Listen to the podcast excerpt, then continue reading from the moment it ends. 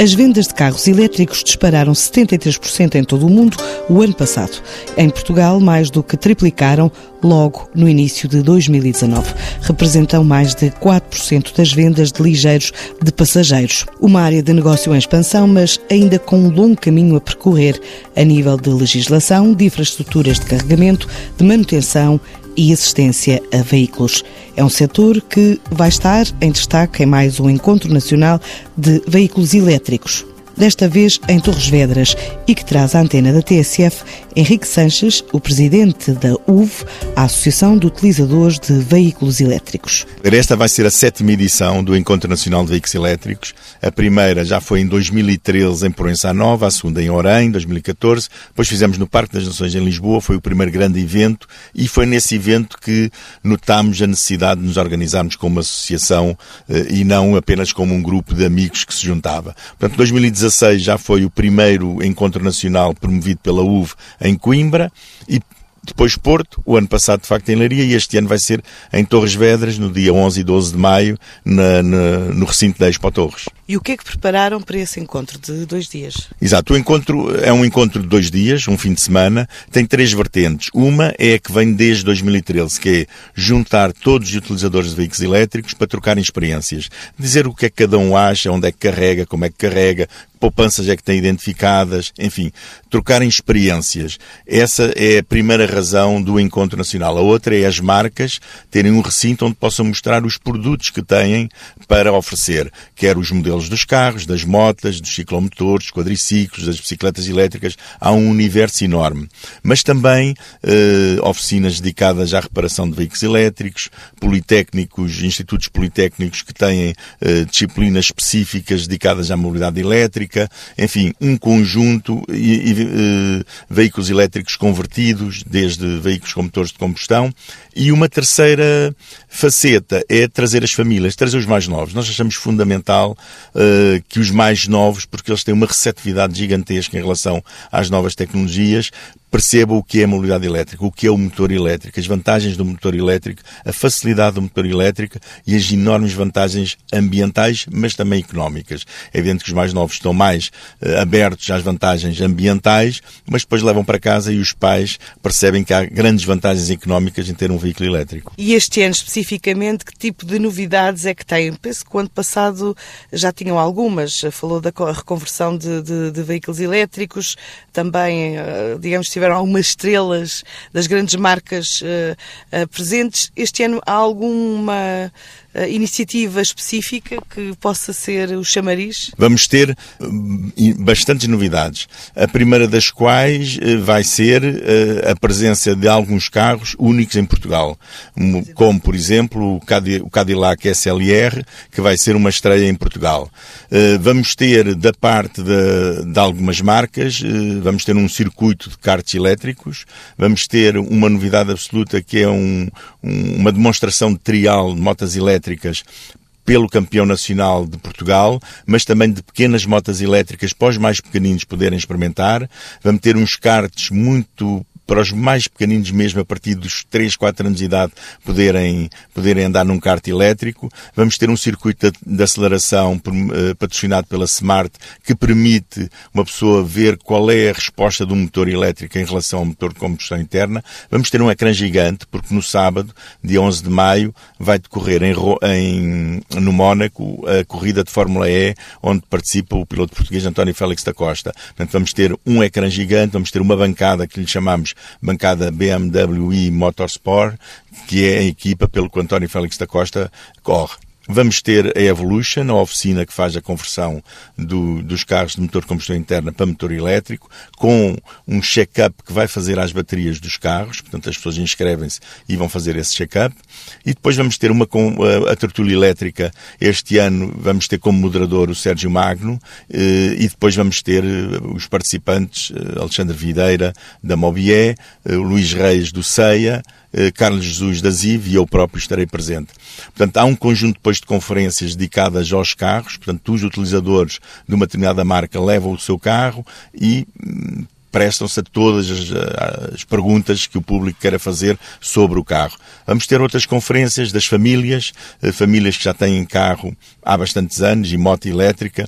Vamos ter uma família já com mais de 300 mil quilómetros feitos em carro e em moto elétrica, porque tem as duas vertentes. Falou também na presença de oficinas que já trabalham uh, na manutenção e, na, e na, na, assistência aos carros elétricos. Esse uh, tem sido um dos constrangimentos, digamos que citado, por exemplo, por países do norte da Europa, não é? Existem poucas oficinas uh, credenciadas para, para arranjar. vamos lá ver, os carros elétricos têm muito menos necessidade de oficina do que um carro com motor de combustão interna tem muito menos peças móveis, não tem filtros, não tem óleos, enfim, eh, é muito mais fácil a manutenção e muito mais barata de um veículo elétrico. O problema do veículo elétrico, que não é nenhum problema, é que há uma, um, uma área específica do veículo elétrico que é a bateria e o motor elétrico. E as oficinas tradicionais automóveis não estavam habilitadas para isso. Em Portugal, a primeira oficina, digamos assim, dedicada aos motores elétricos e que faz desde conversões de motores de combustão para motores elétricos até de tratar de substituição de células de uma bateria ou de arranjo no motor elétrico, é a Evolution, que já tem três, eh, três oficinas a funcionar em Portugal, no Prior Velho em Lisboa, eh, na Batalha e no, e no Feijó, eh, perto da Almada. Mas existem neste momento outros mecânicos que estão a fazer a mudança, digamos assim, da oficina tradicional porque há um conjunto de aspectos que são comuns. Sei lá, a direção, a suspensão, os travões, isso são comuns a qualquer tipo de carro. A grande diferença é que o veículo elétrico não necessita de nada que tenha que ver com combustíveis fósseis e aí sim a manutenção era mais complicada e mais cara, mas tem uma assistência a nível eh, da parte elétrica do carro. De qualquer forma, essa assistência é muito menos relevante. Neste momento estão a sair carros que vêm com 190 e 200 mil quilómetros de, de, garantia uh, e, portanto, e as baterias estão neste momento a sair com 7, 8 anos de garantia uh, nos carros novos. Mas sente que poderia haver mais formação nesta área para se massificar ou para se generalizar? Não, é, é, imprescindível, é imprescindível. Nós, o ano passado, tivemos em Leiria o Instituto Politécnico de Leiria como um exemplo, mas o Instituto Politécnico de Setúbal também o tem, de que estão a formar neste momento alunos dedicados à mobilidade elétrica, quer à parte das baterias, quer à parte dos motores elétricos. É fundamental até para desenvolver novos, novos tipos de baterias, e temos o exemplo da Faculdade de Engenharia do Porto, onde a professora Helena Braga está a desenvolver em conjunto com a, com a Universidade de Austin, no Texas, umas novas novas baterias de nova geração, que se, a que chamou baterias de estado sólido, e portanto é fundamental que as universidades, os institutos politécnicos avancem, porque a tecnologia, nós basta olharmos para os nossos uh, telemóveis, para as nossas televisões, para os nossos computadores, para ver o que eles evoluíram em 5, 10 anos, e isso vai acontecer também na indústria automóvel. Na indústria automóvel. Em relação aos carregadores, têm existido alguns problemas. Porquê? Uh, isto é como tudo. Uh, o que é que veio primeiro? Foi o ovo ou foi a galinha? Uh, há pessoas que dizem, não, eu não compro um carro elétrico porque não há rede de carregamento. E quem é responsável pela rede de carregamento, ou o Estado ou os privados, dizem, bom, mas não, não instalamos mais carregadores porque não há carros e não é um investimento e, portanto, perdemos dinheiro.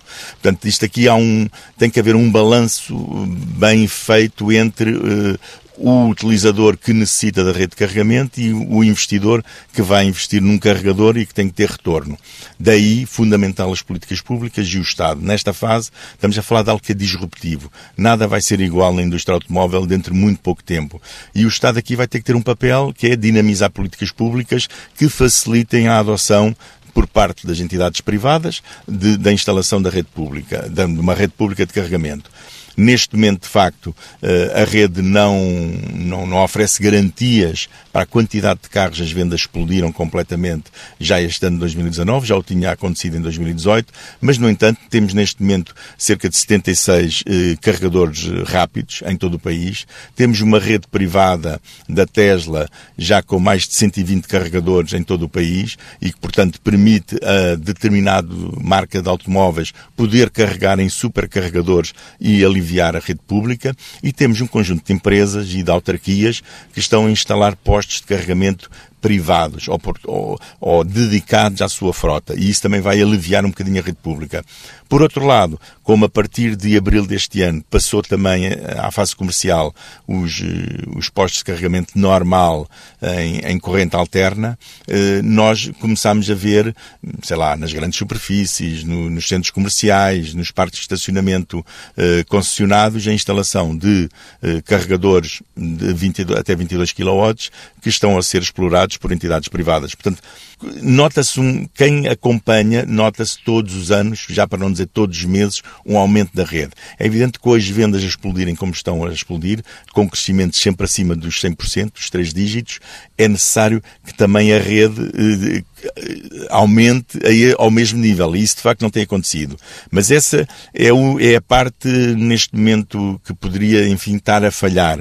O objetivo também do Encontro Nacional é levarmos eh, todos os fabricantes de sistemas de carregamento, todos os instaladores, todos os operadores de postos de carregamento e os comercializadores de eletricidade para a mobilidade elétrica, os chamados SEMs, a estarem presentes, a divulgarem eh, os seus produtos e, e portanto, a, a, podermos ajudar nesta necessidade absoluta de instalar mais postos de carregamento na via pública. Para termos uma noção do que é, que é necessário, fala de uma explosão nas vendas, do ano passado para este ano, como é que evoluíram? Portanto, estamos a falar de crescimentos sempre acima dos 100%, desde 2017.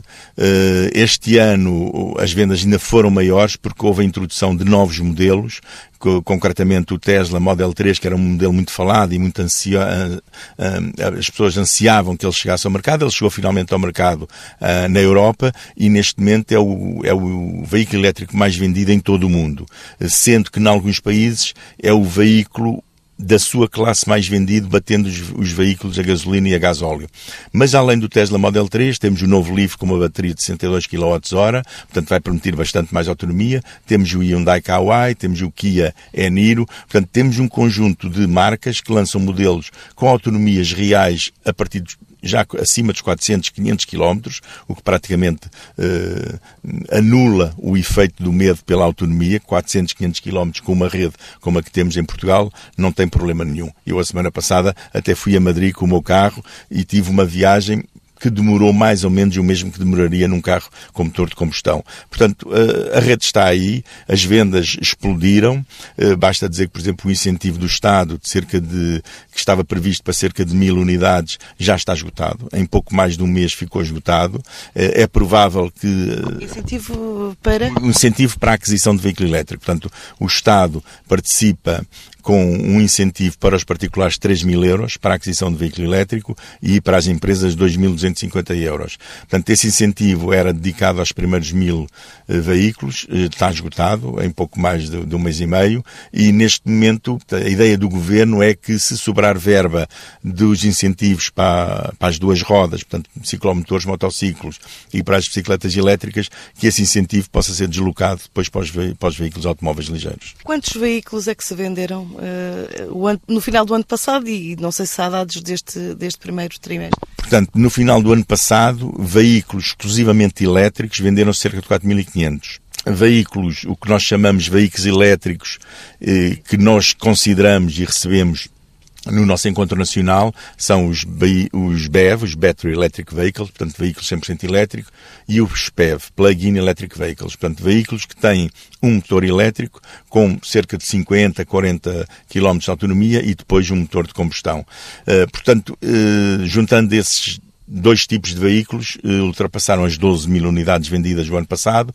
Este ano temos que só no mês de janeiro se venderam mais de 750 veículos exclusivamente elétricos. Portanto, só para termos um, uma comparação, em janeiro de 2019 venderam-se mais veículos elétricos que em todo o ano 2011, 2012 e 2013 eh, conjuntos. Portanto, de facto, a explosão é enorme. Nós vemos as empresas já aderirem. Há inum... Além deste benefício de 2.250 euros de aquisição por parte do, do Estado, o incentivo, uh, um incentivo para a aquisição, também há um incentivo fiscal para as empresas que permite elas recuperarem o IVA. Portanto, as empresas têm grandes vantagens. E neste momento, por exemplo, a nível do, do, dos táxis e, do, e, de, e de outras frotas de distribuição, nota-se que há uma maior apetência, porque de facto os custos de manutenção e do carro e de exploração do próprio carro descem imensamente, não é? Mas ainda há um constrangimento da falta de condições eh,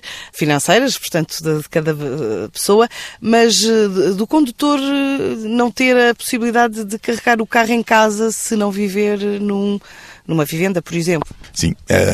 Uh, nós na associação costumamos dizer se puder carregar o seu carro em casa ou no local de trabalho, compre o carro sem problema nenhum e se puder carregar nos dois sítios, então tem a vida muito facilitada. Se não puder carregar nem em casa nem no local de trabalho, ainda hoje é complicado ter um carro. Há quem o tenha, Uh, por exemplo, a minha filha tenho, mas obrigatoriamente tem que organizar muito bem a sua vida porque necessita de recorrer sempre à rede pública de carregamento.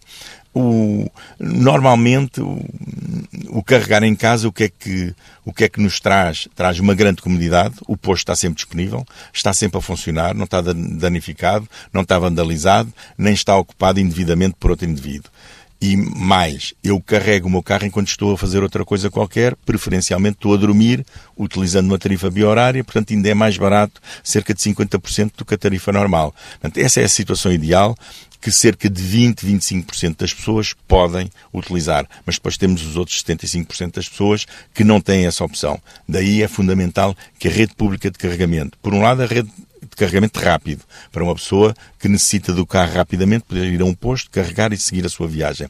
Mas também a rede pública de carregamento normal, que é eh, nos centros comerciais, grandes superfícies, eh, restaurantes, hotéis, para que eu possa fazer aquilo que eu já faço desde 2011, quando comprei o meu primeiro carro elétrico, que é eu vou a um restaurante, procuro um restaurante onde tenha perto um posto de carregamento, deixo o meu carro carregar e vou jantar. Eu quero ir a um cinema, eu vou a um centro comercial, estaciono o meu carro, ponho o meu carro a carregar e vou ao cinema, ou vou fazer compras ao supermercado, ou vou a um concerto de música, enfim. A, a, grande mudança na minha vida é que eu antigamente tinha que obrigatoriamente ir a uma, a uma bomba de gasolina, eh, pôr gasolina ou gasóleo no meu carro. Eu neste momento vou fazer uma outra coisa qualquer, comer, divertir-me, ir ao cinema uh, e ponho o meu carro a carregar. Portanto, enquanto ele está a carregar, eu estou a fazer outra coisa qualquer. E em termos de, de poupança, comparativamente com o carro a combustão, o carregamento diário, o que é que significa na fatura da eletricidade, por exemplo, comparativamente ao que o condutor paga na bomba de gasolina? Nós temos esse estudo feito, comparamos uh, para um consumo médio uh, de um motor a gasolina, do motor a gasóleo e do motor elétrico e para preços médios do gasóleo, da gasolina e do quilowatt-hora e o resultado deu para um carro com motor de gasolina, para percorrermos 100 km gastamos 12 euros. Para um carro com motor a gasóleo, para percorrer os mesmos 100 km, gastamos 9 euros. Para um carro com motor elétrico, recorrendo à rede pública de carregamento rápido, que é a mais cara, gastamos 6 euros para os mesmos 100 km. Mas se o fizermos nas nossas casas, eh, esse preço baixa para 3 euros. E se utilizarmos uma tarifa biorária, conseguimos uh, valores à volta dos 2 euros. Eu posso lhe dizer que a minha tarifa biorária, com o meu fornecedor de energia elétrica, eu gasto 1,5 euro e meia para percorrer 100 km. Se comparar com o que eu gastava no meu carro a diesel, que tinha anteriormente, gastava cerca de 10 euros, estamos a falar de uma poupança gigantesca, não é? Portanto, só existem vantagens. Só existem. A única desvantagem é que, de facto, a autonomia não é ainda equiparável ao motor de combustão interna. O preço inicial do carro é ligeiramente mais caro do que um carro com motor de combustão. E como os carros com motor de combustão vão desvalorizar enormemente nos próximos anos, os preços deles estão cada vez mais baixos para as, as marcas poderem vendê-los. Portanto, essas são as duas, mas se uma pessoa reparar depois, ou fazer contas, à poupança que vai ter a partir do momento que sai do, do concessionário com o seu carro, e, e também levar em linha de conta uma coisa que ainda não falámos, que é o não poluir mais o planeta Terra, o não degradar mais ainda uh, os recursos naturais, concretamente os, os, os, combustíveis fósseis que são retirados do planeta Terra. Bom, se utilizarmos essa componente também, que é a componente ecológica, de sustentabilidade, e que todos nós estamos um bocadinho distraídos, mas o nosso planeta está a sofrer imenso neste momento. Portanto, nós na Associação costumamos dizer é que nós fazemos, cada um pode fazer qualquer coisa para evitar a catástrofe que se avizinha a nossa, uma das coisas que nós fazemos, entre muitas outras, é em vez de andarmos com um carro que polui e que, e que é muito prejudicial, por exemplo, à saúde dos humanos nas grandes cidades, os grandes centros urbanos. Eu ainda agora, como referi, eh, tive em Madrid a semana passada e fui de carro elétrico e em Madrid há enormes restrições à entrada de carros com motores de combustão interna no centro da cidade. Mas isso é comum a Berlim, a Londres, a Paris, a Barcelona. Em Lisboa também há algumas restrições, ainda que ligeiras, mas elas vão se agravar porque, de facto, a poluição, não só a poluição atmosférica, como a poluição sonora, o ruído que danifica os nossos ouvidos, é gigantesco nas cidades. Nós nem, nem nos apercebemos disso. Portanto, só existem de facto vantagens. E se nós quisermos olhar para os nossos filhos ou para os nossos netos, então as vantagens são enormes.